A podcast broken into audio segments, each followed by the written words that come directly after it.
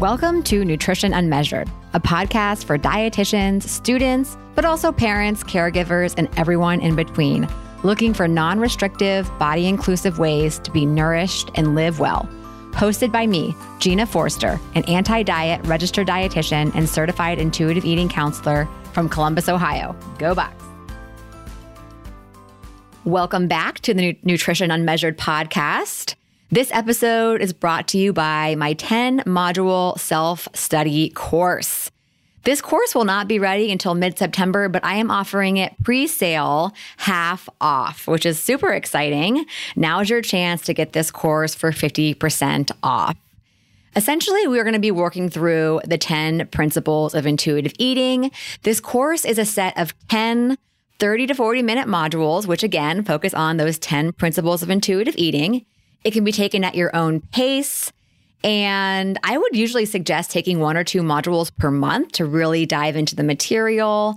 Uh, you'll have to buy a workbook separately that costs about $15, but it's a workbook you'll have for the rest of your life and that you can really take your time filling out. And the course will guide you through my my favorite worksheets in that workbook that I suggest doing.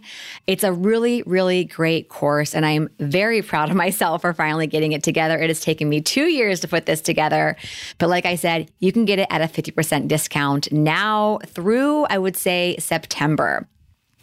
Uh, really, the goal at the end is I'm, I'm, I'm guessing that you're going to by the end, be engaging in more self care, find yourself more at peace with food and your body, and probably so much more. Attune, body attunement, body appreciation. It's it's going to be a really great course. So check that out. The link is in your show notes.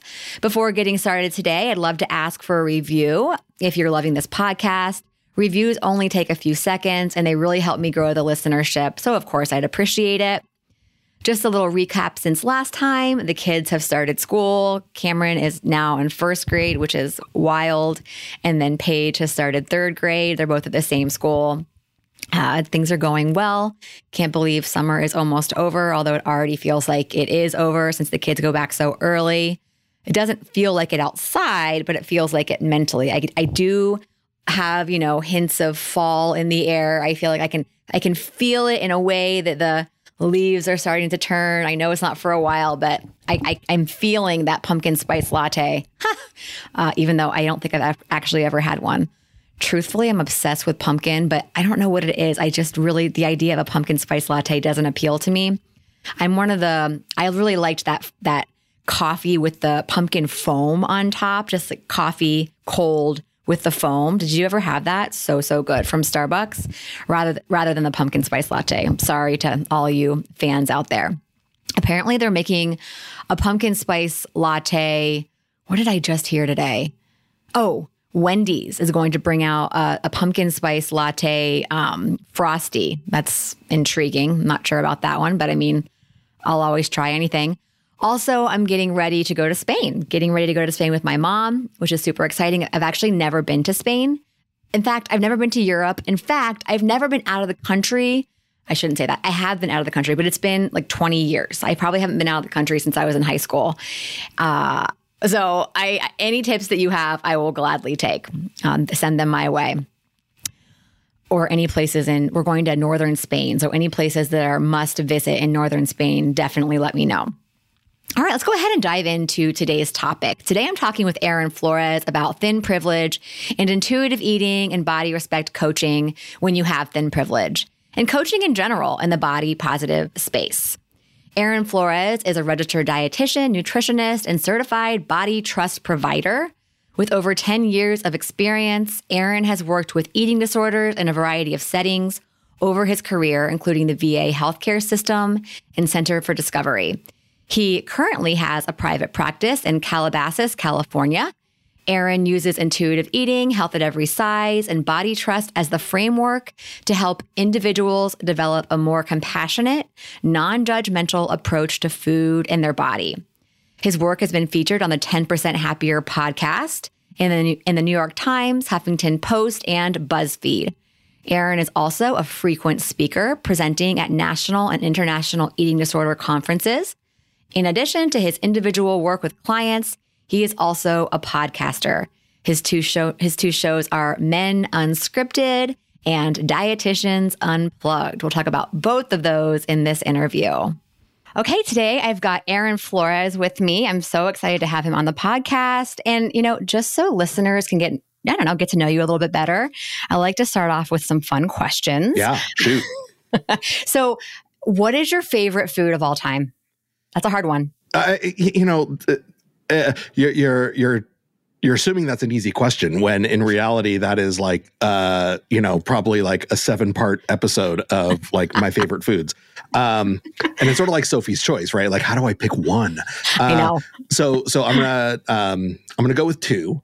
Um okay. i really love ice cream and i come from a family of ice cream lovers. My grandfather was like uh, just like truly loved ice cream. He had like a, a, freezer, you know, in the kitchen, and then there was a freezer in the back that had like the backup oh dash oh inventory, and he had like a legal pad where he would like sort of note the inventory and like bring stuff up, and like you know, if a carton had like, uh, just like you know a quarter left he's like why would i ever put this back like let's just finish it and like so um so so i got my love of ice cream from him um and then i you know pizza is just sort of awesome. I, I think I, I, will always really always crave and want a pizza.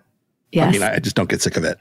Okay, so I have to add because uh, those are two of my. I would actually say that probably ice cream is my number one as well. Yeah. I am also a huge ice cream fan and I get very disappointed when I go places and they're like, "Oh, you got to try the local ice cream. It's so good." And I wait in these long lines and it's just it's just meh. It's not even that good because my favorite ice cream and I truly believe it's the best ice cream in the world is Graeter's ice cream. Have you heard of it? Oh yeah. I mean, listen, the folks in in Columbus are, you know, uh fanatical for their Graeter's, including uh-huh. like the big old pieces of chocolate chips and the oh. yeah oh yeah so so i'm in la i've never been to columbus um we actually I, there were a couple markets out here for a while that were carrying Graeter's in their frozen food section. Mm. So I've I haven't had it fresh, but I've had it like you know from the freezer section at the market. Um, it yeah. was good for sure. I mean, I, am not gonna you know turn it down. Um, but again, I think because I don't have like that nostalgia with it, sure. it's mm-hmm. not like I would you know uh, make a special trip to Columbus for Graeter's. yet. That's fair. Let's put yet. Yes. Yeah, there you go. You got to try the s'mores I, am not even a huge s'more lover. In fact, I really don't even like s'mores, but the s'mores ice cream is the best. And I also want to add, real quick, in case anyone from Cincinnati is listening, Graeter's is actually based out of Cincinnati. Oh, I just well, want to make that there clear. you go. I, I messed up. it's okay. We have Graeter's everywhere here in Columbus, but it does technically belong to Cincinnati. Okay. Okay. So maybe this will be a little bit easier. Best vacation or place that you've visited? Uh, it, it is uh, Hawaii hands down. Mm. Kona, the Kona Coast. Uh, I would move there in a heartbeat. Uh, I would live there. I would give up everything and just rent snorkels. Mm. Be very happy. Uh, I Hawaii, hands down. So the last person I had on here was Alaska, and uh, so Hawaii and Alaska, two places I've never been. So I'm going to have to start traveling. Yeah, well, you know, again, West Coast bias is like you know Hawaii's relatively closer than like the East Coast right? Yeah, uh, so, so we, we, have a we have a um, a little advantage. Yeah. Remember when uh, ANDE and uh, the Academy of Nutrition and Dietetics, they had their conference in Hawaii one year. Do you remember that? I do. Um, Years ago. Yeah. And and actually, you know, when I worked at the VA before doing all this, I I had like a an alert uh, that if a VA job opened up in Honolulu, that I automatically applied.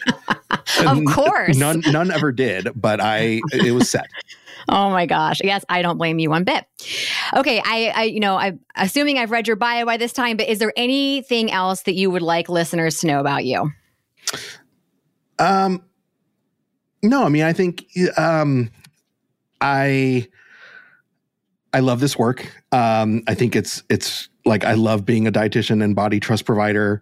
It, it's hard, um, but it's really like fulfilling. I love working with folks who are trying to heal their relationship with food and body. I love Star Wars. Uh, I love loud music. I, you know, I'm wearing a Metallica shirt right now. Um, and, uh, yeah, I, I tend to bring a lot of humor and just sort of, humanness to this work.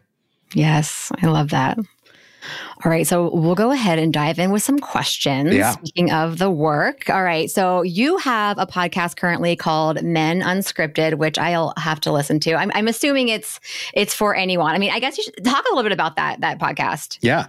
It is, for, it is yeah. for anyone for sure. Okay. The the premise of it is that I wanted to so i had a, a, podcast. We're not not making new episodes currently but they're still up there called dietitians unplugged that i did with my, a friend of mine Glenys Oyston. And mm-hmm.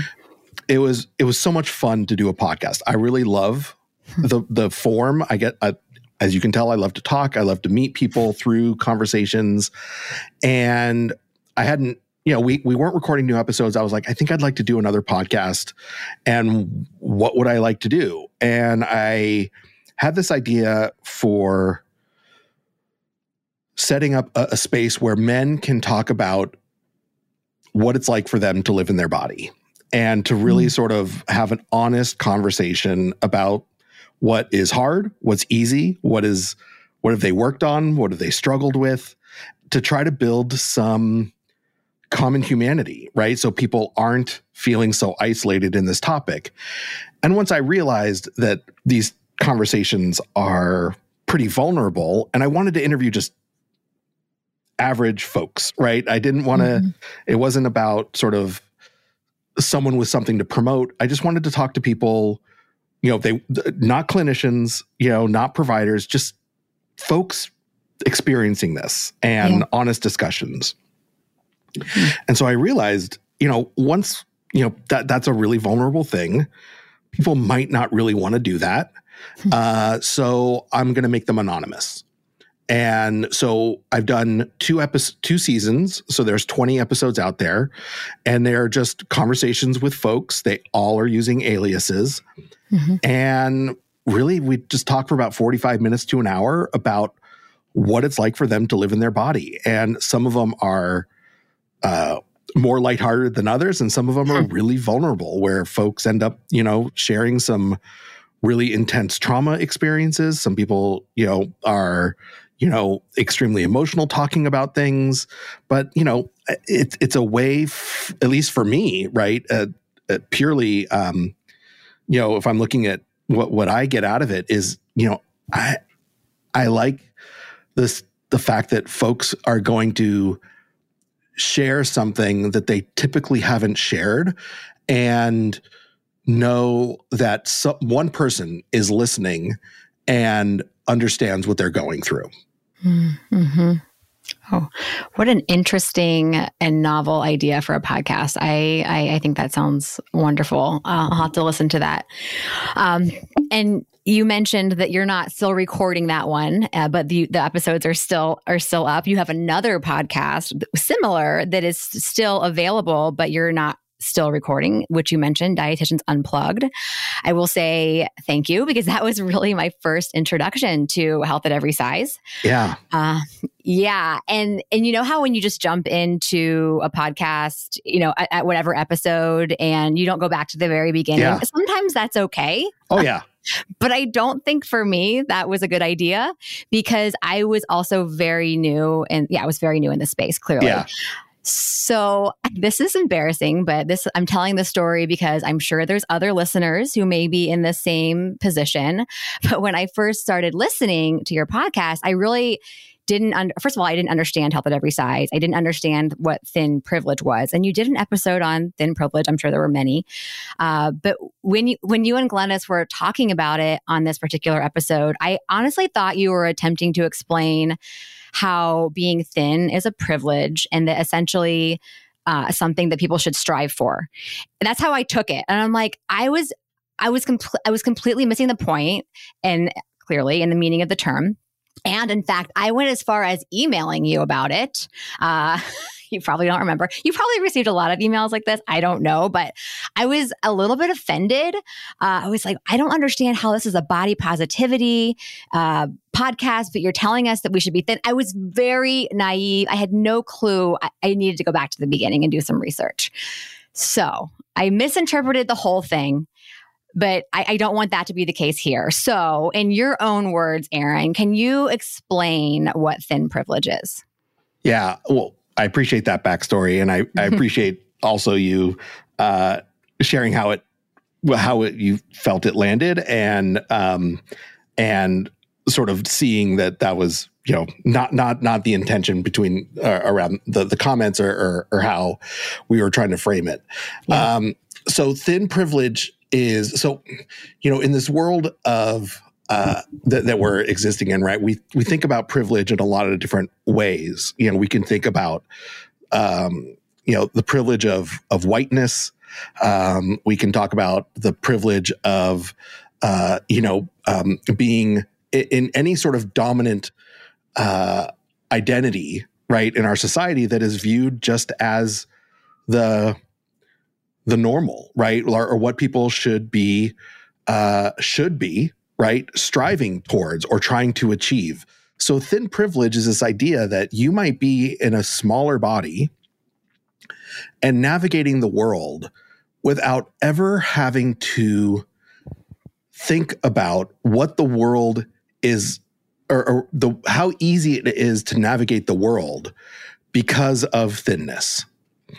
You will someone with thin privilege will walk into a, a, a restaurant and not care what the layout is, what kind of seating options there are, and sit wherever the person seats them.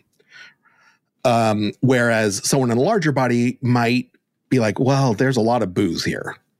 And booze are coveted in a lot of ways, right? And, and ideal places to sit, but not great for folks in larger bodies at all.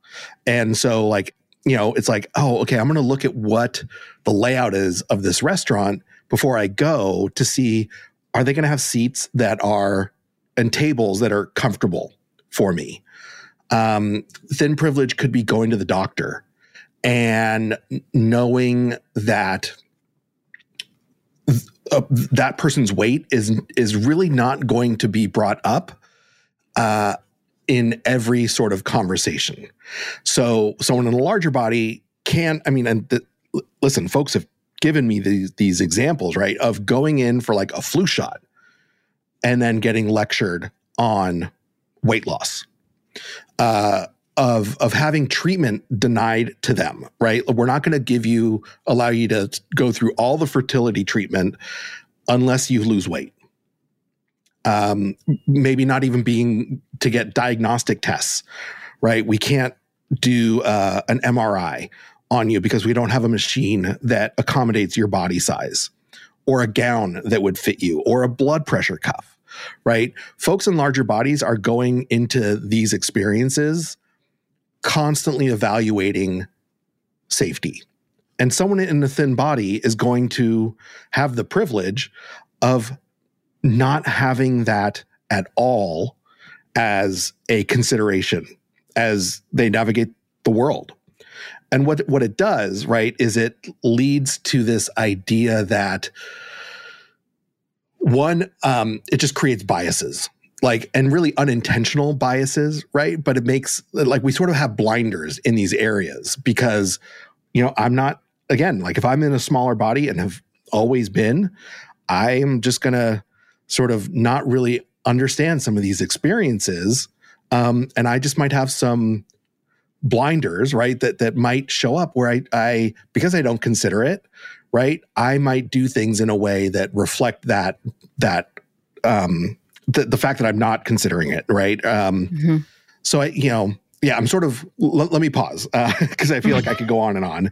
But like, yeah. t- tell me what, yeah, how, what, what do you think about that definition so far? Well, I love it, and as you're talking about it, my brain, I, I will, I will admit to having a little bit of ADD, but my brain goes a million miles a minute. I'm thinking about this is so random. Okay, so I had never, I have had thin privilege my entire life.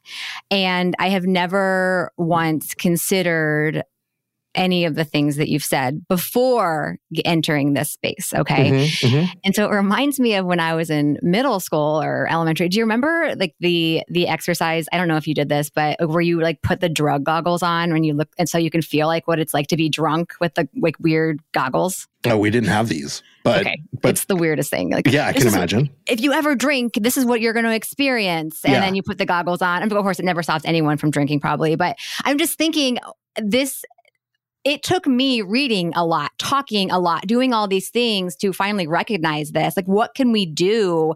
What is it going to take to help people build that empathy and to see all the things that you just said? Like, I was at a restaurant yesterday. I didn't, you're right. I didn't think twice about they, they, she said, "Do you want a booth or a table?" I'm just like, "Oh, I had the privilege of saying either or," you know. And it's just, it would just be nice if there were some things like that, like the alcohol uh, activity. What can we do to show people that it, yeah, it, you, you're, people in larger bodies are going through life differently. People with with th- that that have you know dark skin are going through life differently. It's like what will it take? I don't know. I'm going on a tangent, but that's what I was thinking as you yeah. were saying all that. Um, but I appreciate that. And It's largely unearned. It's what it is. It's a privilege that is unearned. We've done right. nothing to earn the privilege. Yeah.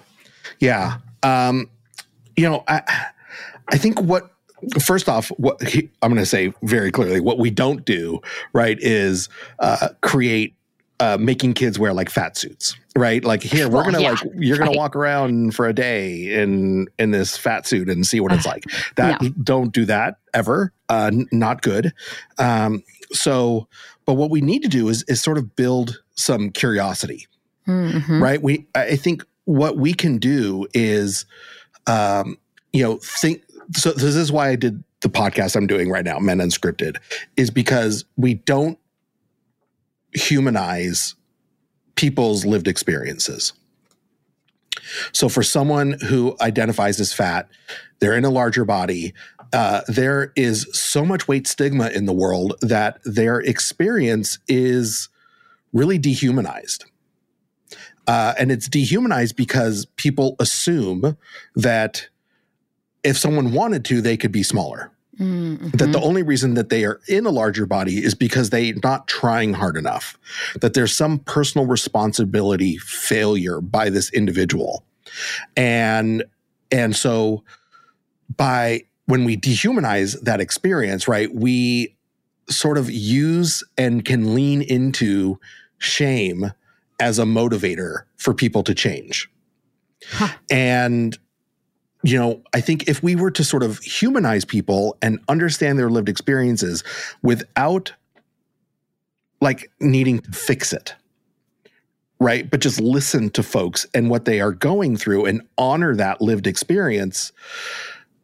I think it brings humanity to this. And I think when we have that humanity, we are able to access that curiosity a little bit more and we are able to think about okay here's how my privilege is showing up in this right and how can i try to do better right how can i what things can i do to sort of unlearn what i've learned and be understanding that I'm going to mess up. I'm going to make a mistake. I'm going to, my privilege is going to get in the way somehow.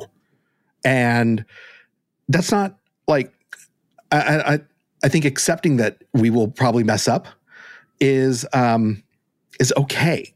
Right. And when we mess up, how do we, how do we do repair? How do we apologize? How do we listen? How do we receive feedback? So it's like a big loop um, Gina, to be honest, right? There's not, it's not just like one thing. It's sort of many different entry points around how we can frame this to see someone's humanity so that folks who do have privilege are more curious. Mm-hmm. Yeah, you explained it much better. I, I as I was thinking that, I was clearly not actually. I, I, actually do an empathy training for foods with with for students with allergies. So in my mind, I'm thinking, oh my gosh! But yes, what you're saying makes so much sense. Like just the more you are aware, just becoming aware as someone within privilege has helped me see and has helped me recognize what I've done wrong in the past. I'm not putting myself down for it. Like I know that I did what I thought was best at the time, but now that I know better, I can move forward and, and continue to do better. And I think that's what's important.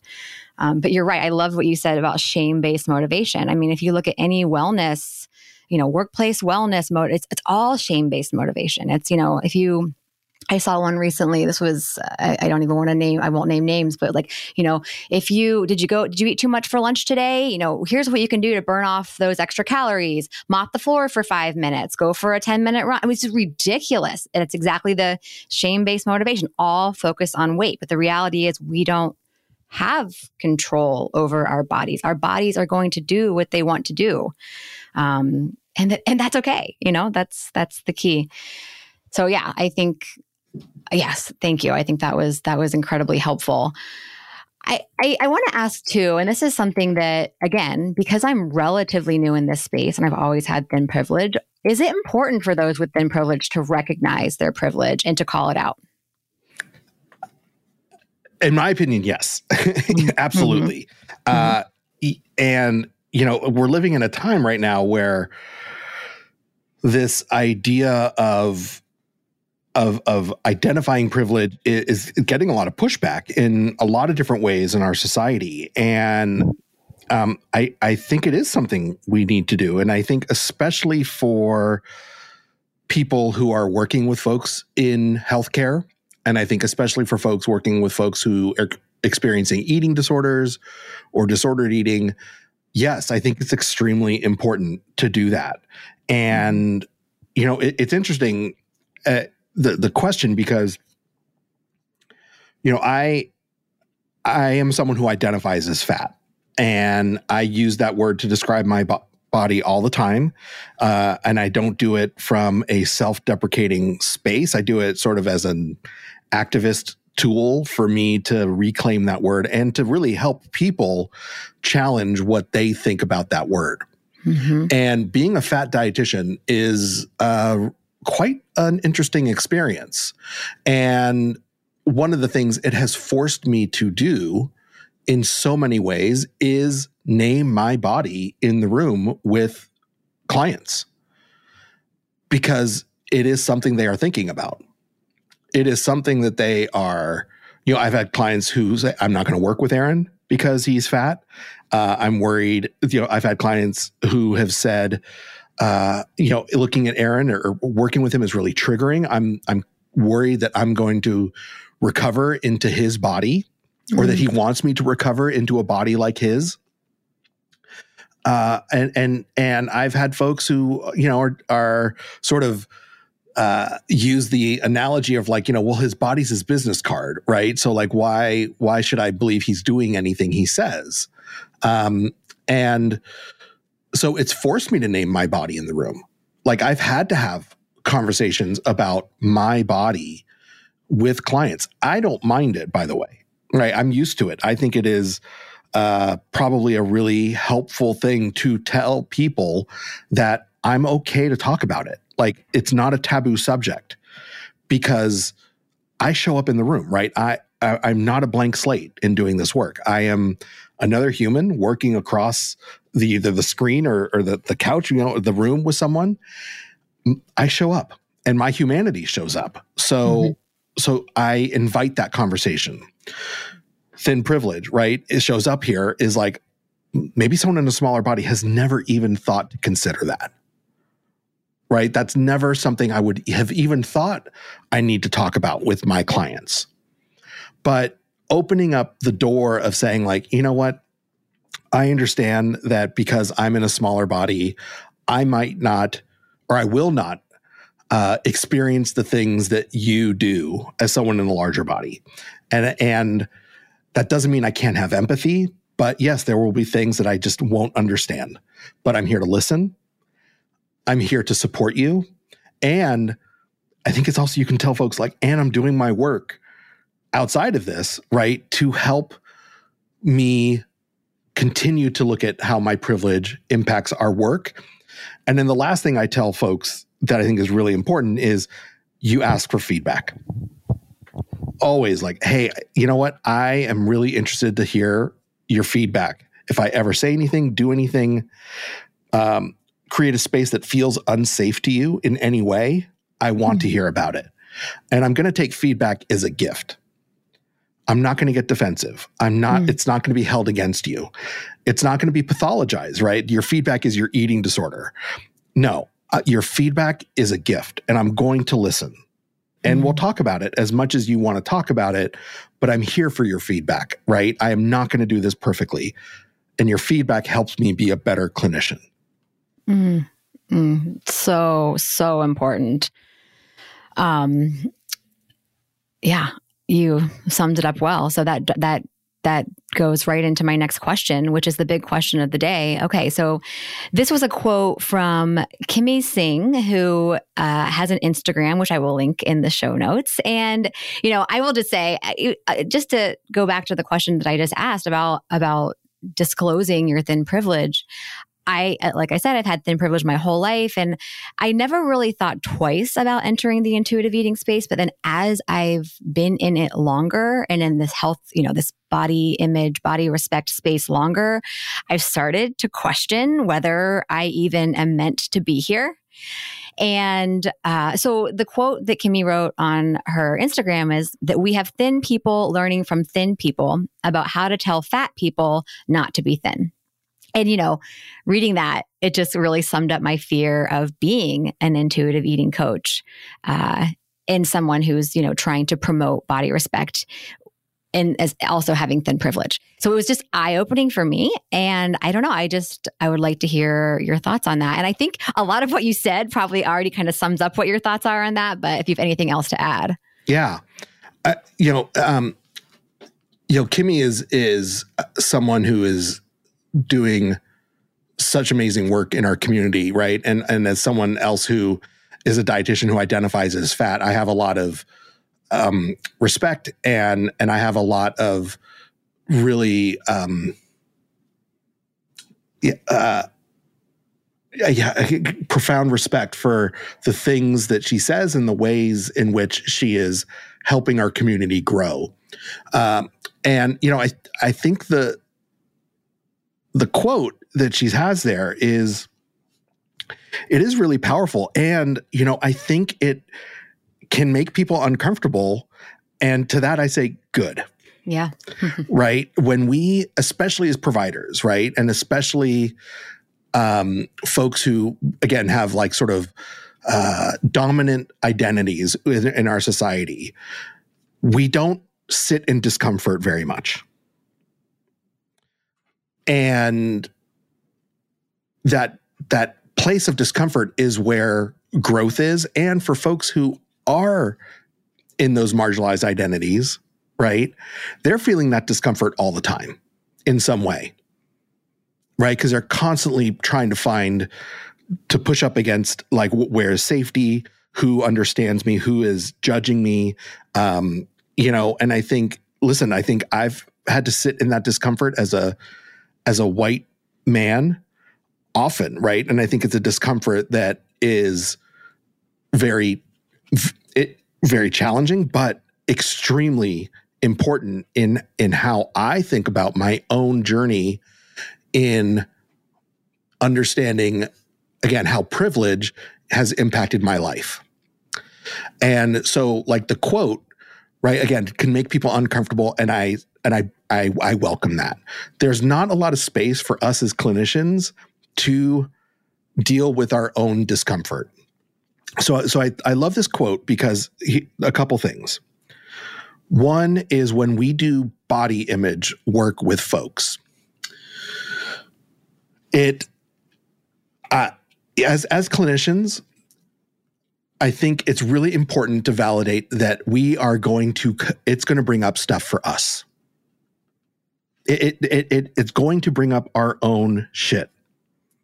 And that's okay. How we build empathy with people is by accessing those feelings within ourselves.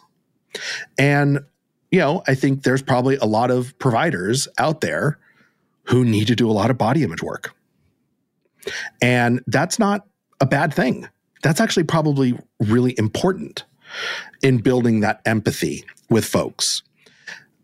I think also right? Our profession, right? Dietitians, particularly, you know, it is it it's it's getting a little bit better, but I think it's not a very diverse group of folks.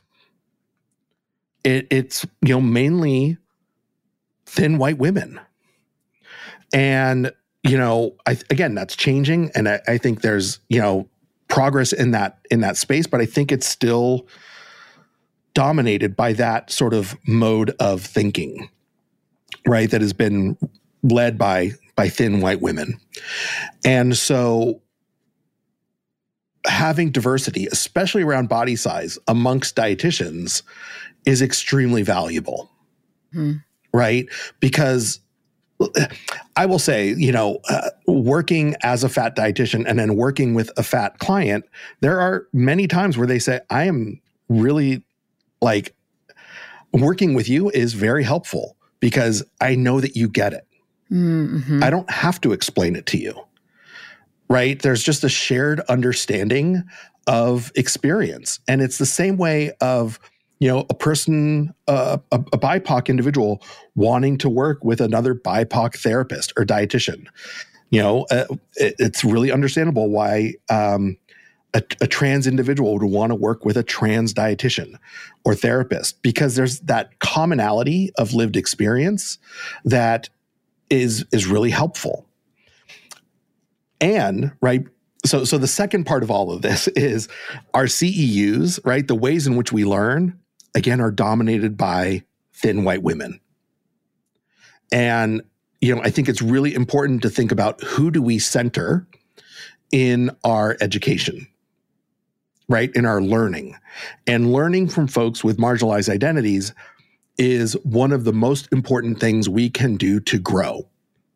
And there's a lot of gatekeeping when it comes to that, right? So, so I'm going to get sort of in the weeds here. um, is so I don't have I don't have a master's. Okay. I will never get a master's degree. It's not something I, I I'm not going back to school. I'm not taking another test. I'm done.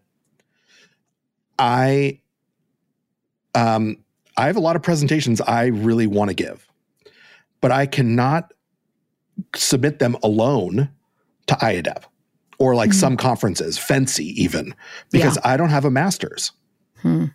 So what is that saying, right? That like th- that we're we don't value the education we could get from someone without this specific degree because they don't have any because you know that's not credentialed enough to teach us there are individuals out there with no degrees who are experts in this field simply by their lived experience mm. who need a seat at the table when it comes to educating folks and when we gatekeep by uh, by education status, right, we're not making an equal playing field for folks. Mm, yeah, yeah. I uh, I had never really thought of it that way. I mean, maybe I have. It makes absolute sense. I would, in many ways, agree. I mean, I feel like, especially again in this field, in this area specifically, body image, um, uh, intuitive eating, all of all of this, I it doesn't matter how many degrees I have. It is the experience of me working with people one on one, but also you're right, your life experience that makes you the expert. That's the bottom line. And I think that's where I at least get caught up often because I don't I don't have that lived experience. And I and I'm when I'm working with people with people one on one, I'm very acutely aware of that. And yeah. I think it is important. You're exactly right. It's important to acknowledge that and just maybe sit with that discomfort for a while and then do the work to to learn, to learn right. more. So so so here's a big thing too, Gina, is the fact that you are vulnerable enough to say like wow this was a fear of mine this is a fear of mine is i'd much rather have that than someone who says i don't get it. Mm-hmm. right? That's not a thing. Mm-hmm. i don't need to do work in this area. Like that seems totally inaccurate. I think we need to like if you if you're for the folks out there right listening to this if it brings up your own discomfort again that's okay. That means there's areas of growth that you can explore but but that's a great let's not um our own inner critic sucks, right? And right, we can like beat ourselves up for feeling uh for feeling that fear, right? Or like that that that we're wrong. I, I don't think so. You know, mm-hmm. I don't mm. believe that. I think of course we we are all subject to the weight bias and fat phobia of our world. Mm-hmm. And have we internalized it? Even with the best intentions of not? Yes but that's how we undo it, right? Is by understanding that inherently we will have a bias because of how dominant this narrative is.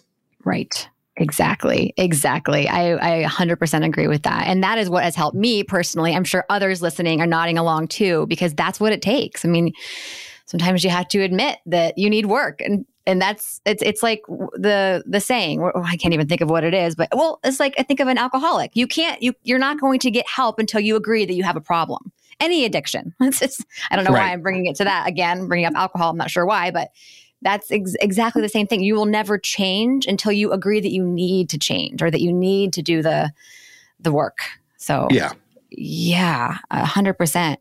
I this kind of brings me to the next question. You know, you you mentioned body image, and you know, this is another thing. I never got any education in body image image training. I was yeah. never formally yeah, me, educated me in that right. and and even when you're doing, I don't. Are you an intuitive eating counselor?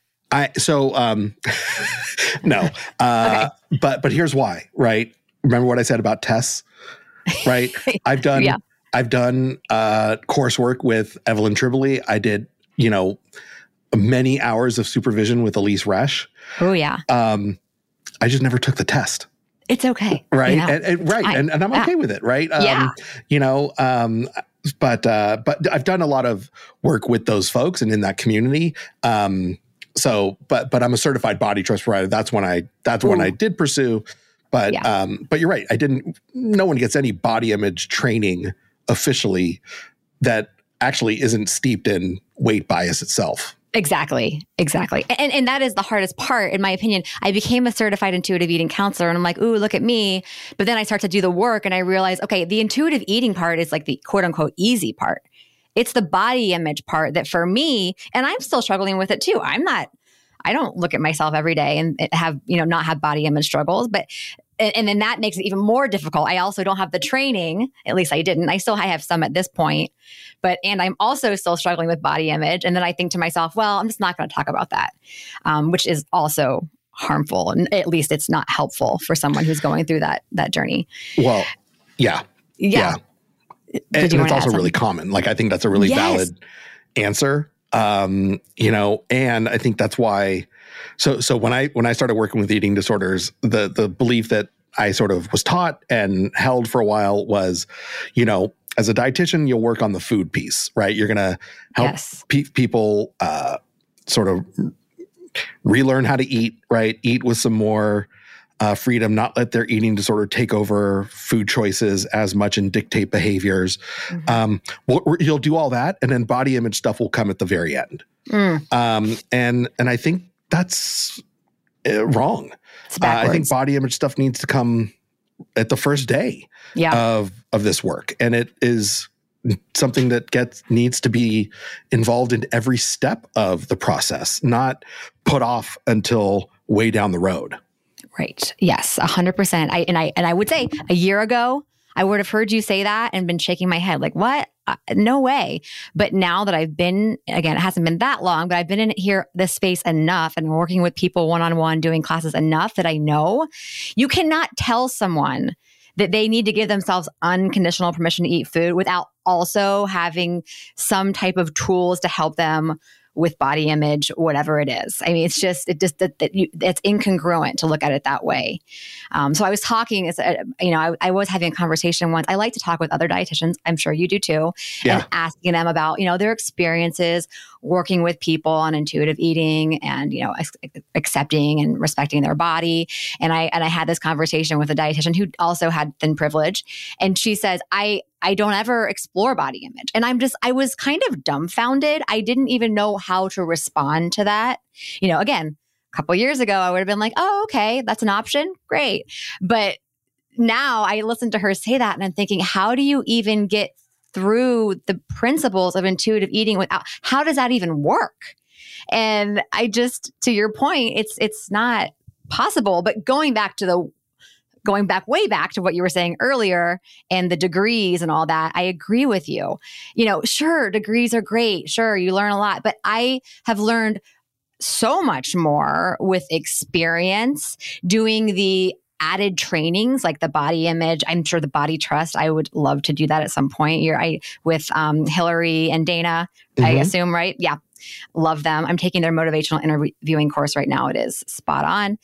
Um, but it's it's and then the lived experiences. Yeah it, that's that's that's the knowledge. That's the education that i think is so much more important but you know until people and our our larger bodies of you know a and d et cetera start to recognize that i don't even know when that will happen if ever. So we'll just keep talking about it.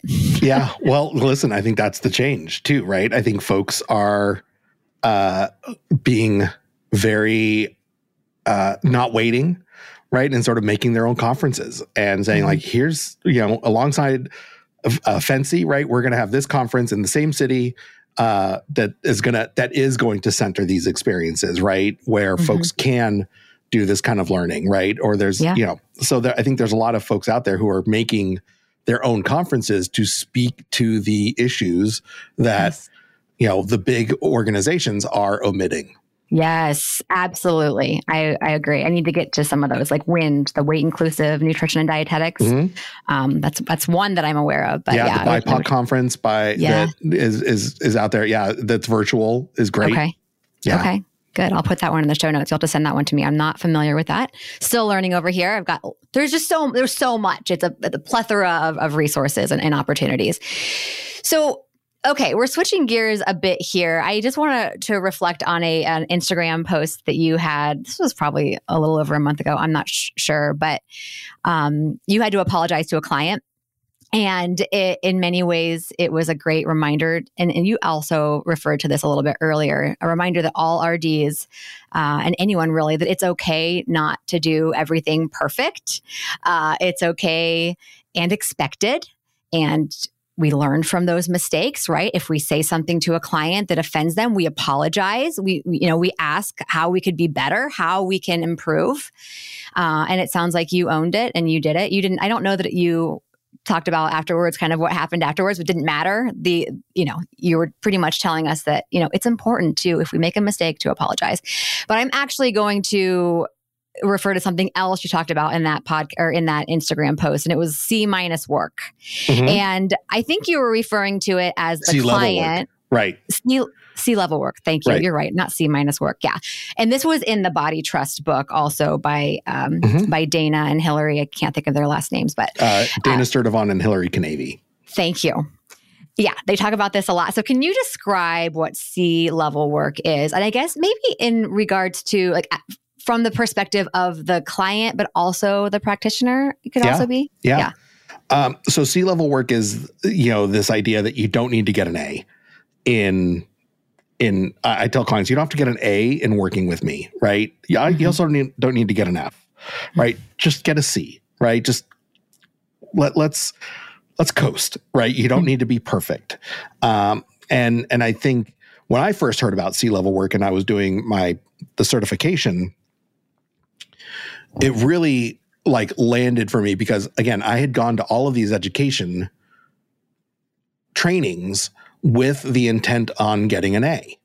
Hmm. And I showed up in that way. So I, you know, would take notes upon notes upon notes, right? That I usually probably even didn't review, right? Took pictures of a slide. Did I look at those pictures ever? No, but it looked cool to take a picture of them. totally um, done that. and and you know, I would if I had to submit something or like sort of write something, reflect on something, I tried, you know, I, I scrutinized over it. I would sit with it. I would usually procrastinate because I didn't want to put in the A level effort to do it. Um, mm-hmm. And to have the freedom to the people who were leading the, the, the instruction in the course to say, we want you to just do C level work here uh, gave me so much permission to like relax in my chair, hmm. like quite literally. uh, to be able to be present with feelings, to acknowledge that this is hard and I'm going to need to take care of myself. And that might mean uh, zoning out, mm-hmm. right? That might mean doodling. Uh, that might mean having to uh, reread something or, and when I need to submit something or like reflect on something or post something, you know, um, whatever I felt and however I described it was okay. There didn't have to be a word minimum. You know, it didn't have to look pretty. It just like, here are my thoughts, and I'm going to share them in this way. Mm-hmm. So, you know, when I, it, it really spoke to me, right? And it allowed me the sort of freedom to go through the training um, and really sort of connect to it in a way that was meaningful to me. Mm-hmm.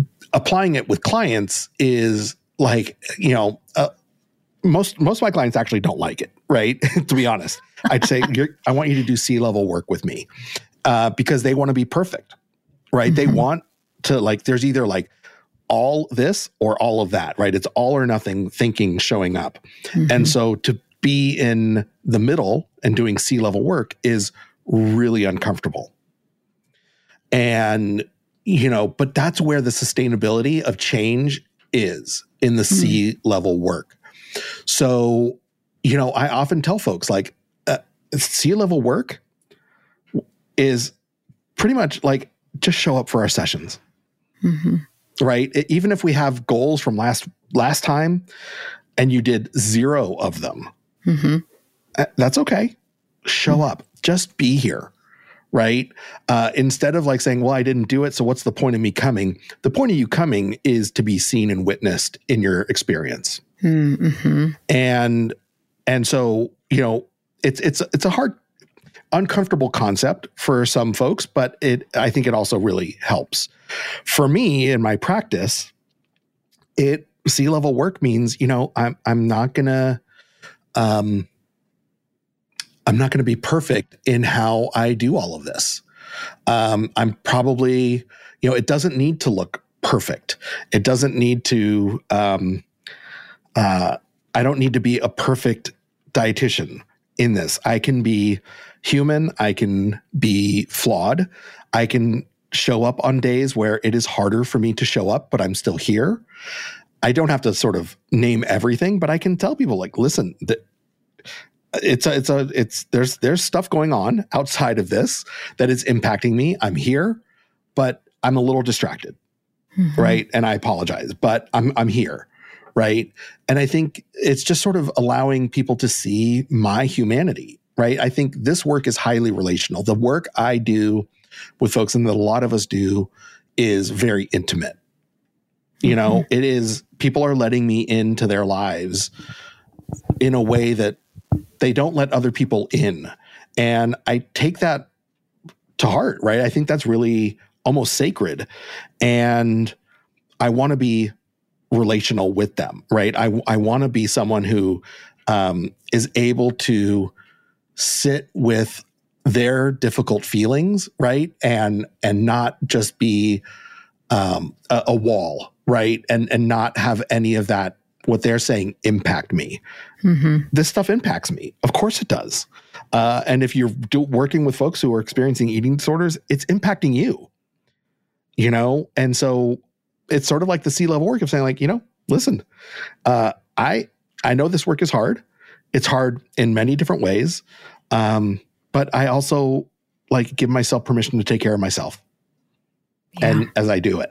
All right. So, you know, as you're talking, I'm thinking very I, you know most dietitians i think it is a known trait that dietitians are i don't want to say like perfectionists but kind no, we of are. no right? no, no we yeah. are. Uh, uh yeah. exactly. We strive for the a. So it is very refreshing to hear you say that and i and it was refreshing to hear that in the book the c level work. You know when i first read it i'm not gonna lie i said what your clients you know sometimes I, I got a little bit like oh this is this is weird. I don't know if i like that. I don't want my clients doing C level work. C is not good. But the way you describe it makes so much sense.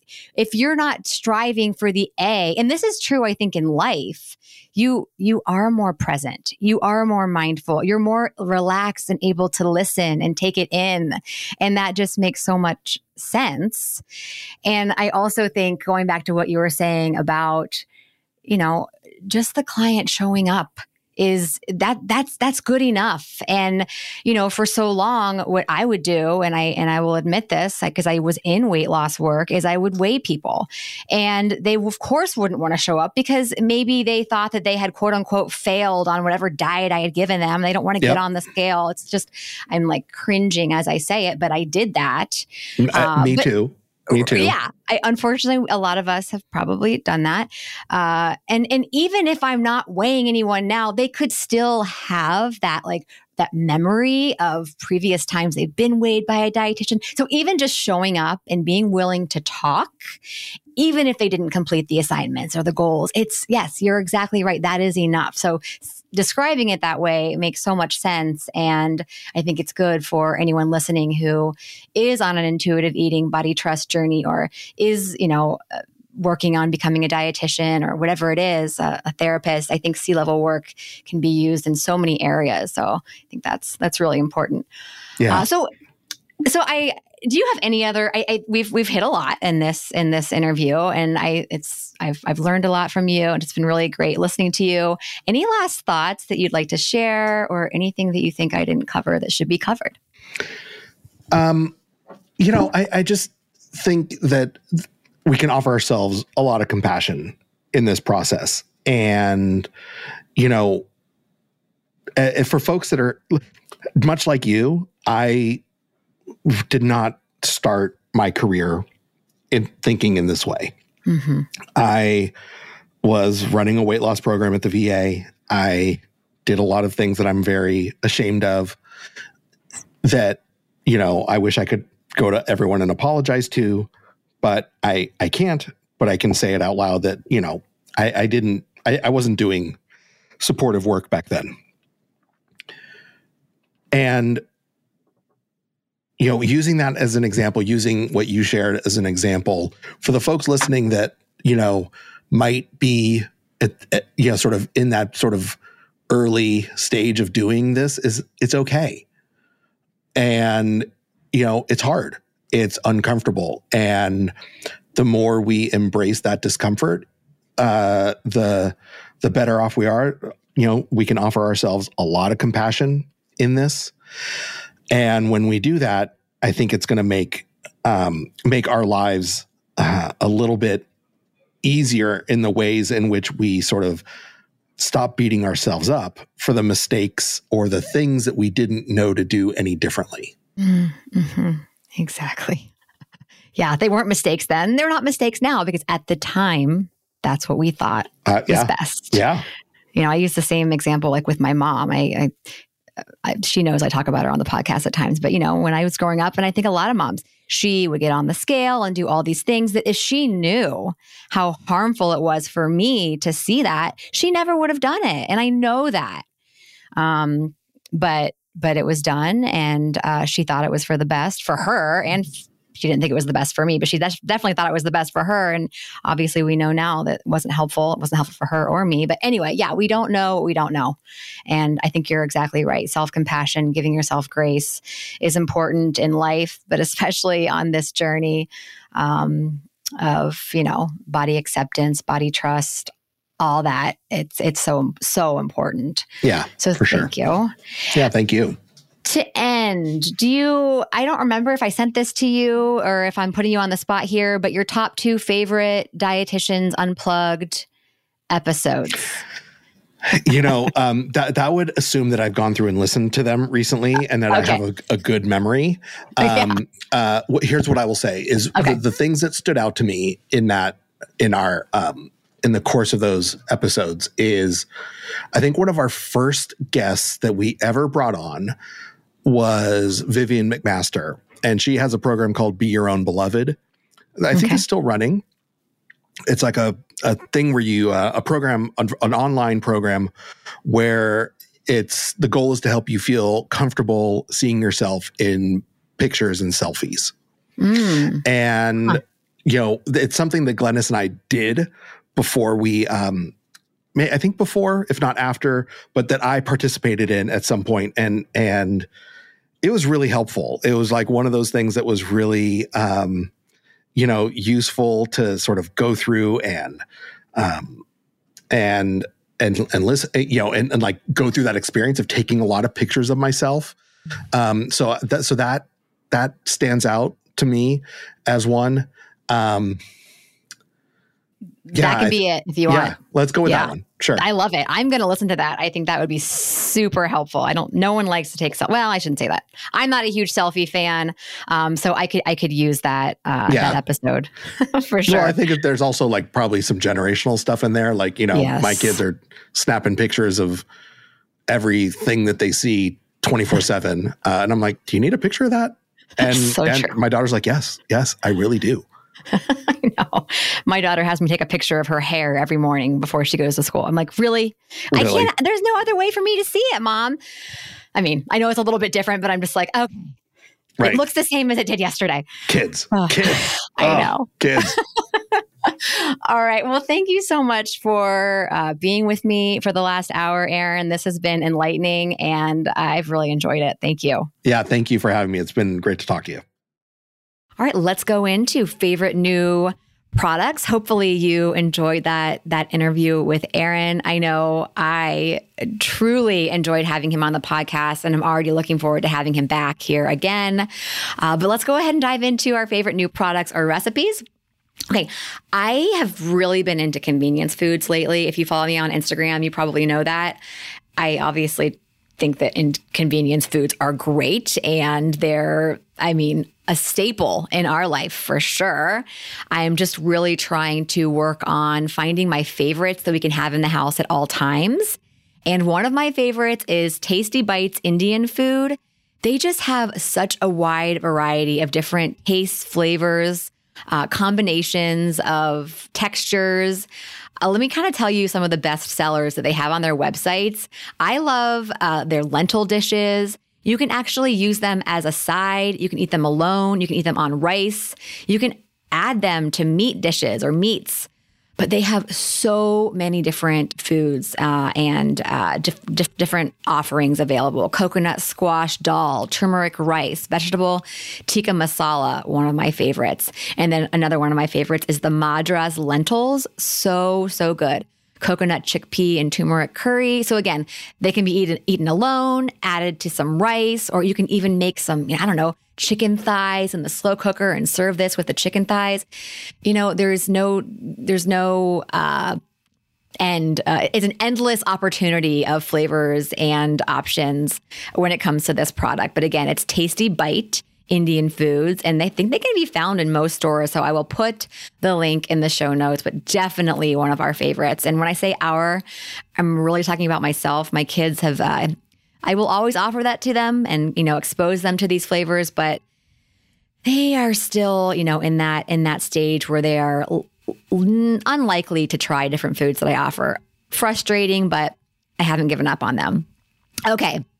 Well, that's it for today. Coming up on September 4th, I'll be starting a new series focusing on letters I've written to myself, starting with a letter I wrote to my college self with an eating disorder.